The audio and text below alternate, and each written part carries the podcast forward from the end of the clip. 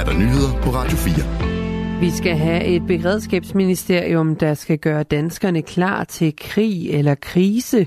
Det mener de konservatives formand Søren Pape Poulsen. Han peger på, at Sverige har en civil forsvarsminister. Han opfordrede for nylig svenskerne til at forberede sig på krig, blandt andet ved at have et lager med dåsemad og vand klar. Men i Danmark er der brug for at opprioritere beredskabet markant, fordi vi lever i en usikker tid, siger Søren Pape Poulsen.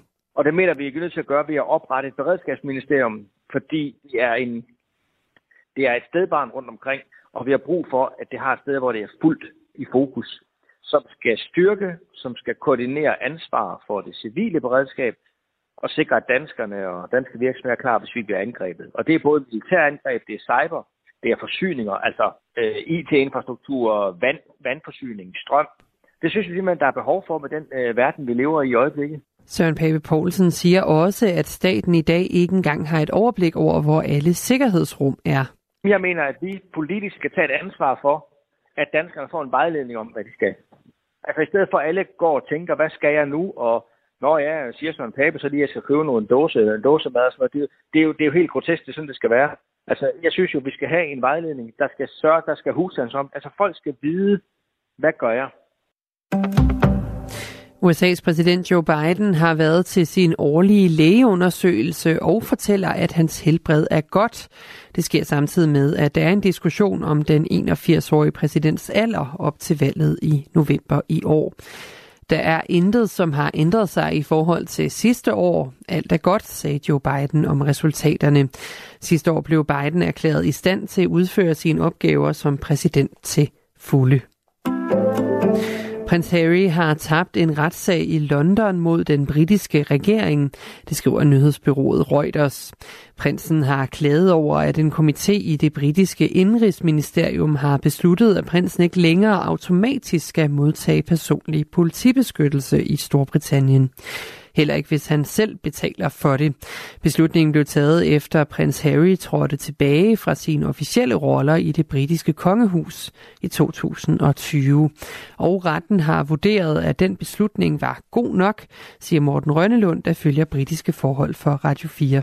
Det, som retten har afgjort, det er, at den sagsbehandling, som politiet laver, da de lander på, at han ikke længere skal have den fulde beskyttelse, øh, den er gennemført seriøst hvor øh, Harrys advokater sagde, at øh, de gik igennem processen med at vurdere hans behov på en useriøs måde, fordi han allerede var sådan dømt ude. Der blev set skævt til ham, og derfor så har han altså fået en dårligere sagsbehandling, der endte med et nej til beskyttelse.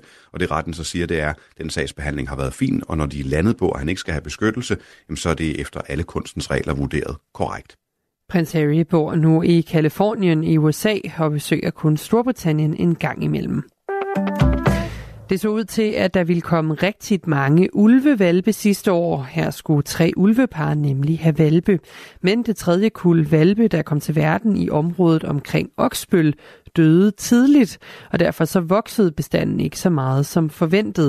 Det siger professor Peter Sunde fra Institut for Eco-Science ved Aarhus Universitet, der står for overvågningen af ulve herhjemme. Der er blevet født valpe, men de er døde på et tidligt tidspunkt. Og hvad det skyldes, det er der ingen, der ved. Grunden til, at vi kan konkludere, at der er blevet født valpe, det er, at vi har et vildkamerafoto af en tæve, som der er digivende. Det vil sige, at den har øh, mælk i pattevorterne. Men selvom et kul valpe ikke klarede det, så stiger antallet af ulve stadig hurtigt, siger Peter Sunde.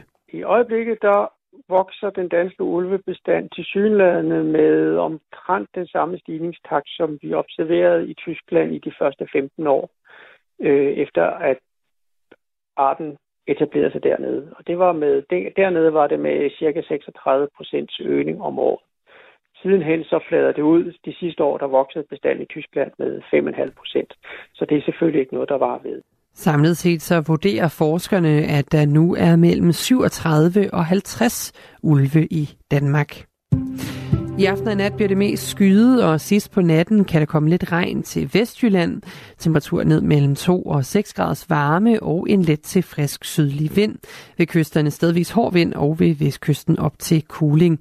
I morgen kommer der i den sydøstlige del af landet lidt sol, ellers så bliver det skyet. Det er nyhederne her på Radio 4 i studiet her kl. 23. Anne Sofie